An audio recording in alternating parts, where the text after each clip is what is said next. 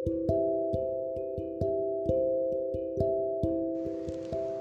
semua, di episode ini aku mau bahas kenapa podcast ini bernama Urayan Kaktus.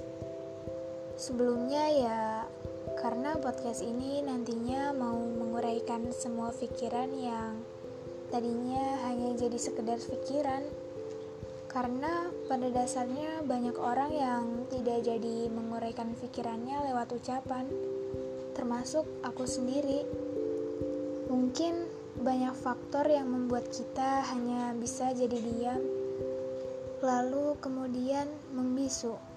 Maka dari itu, aku menciptakan podcast ini. Ya, sekaligus untuk membuat pikiran jauh lebih baik, karena aku sedang bercerita pada orang lain tentang apa yang ada di pikiranku, dan itu membuat pikiranku jauh lebih baik.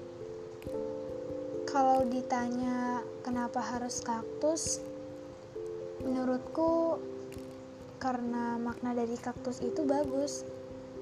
Dia tetap hidup walaupun banyak duri yang hinggap pada tubuhnya. Dia seperti tetap bertahan menahan rasa sakit. Dia pun terlihat kuat seperti tidak ada apa-apa. Walaupun sebenarnya dia merasa sakit. Mungkin aku tak bisa sekuat kaktus, tapi aku ingin berusaha menjadi seperti kaktus yang tetap bertahan hidup walau harus menahan banyak rasa sakit dan tetap kuat walau sebetulnya aku tidak sekuat yang orang lain lihat. Mungkin segini aja. Terima kasih sudah mendengarkan sampai akhir. Semoga kalian suka. Sampai jumpa.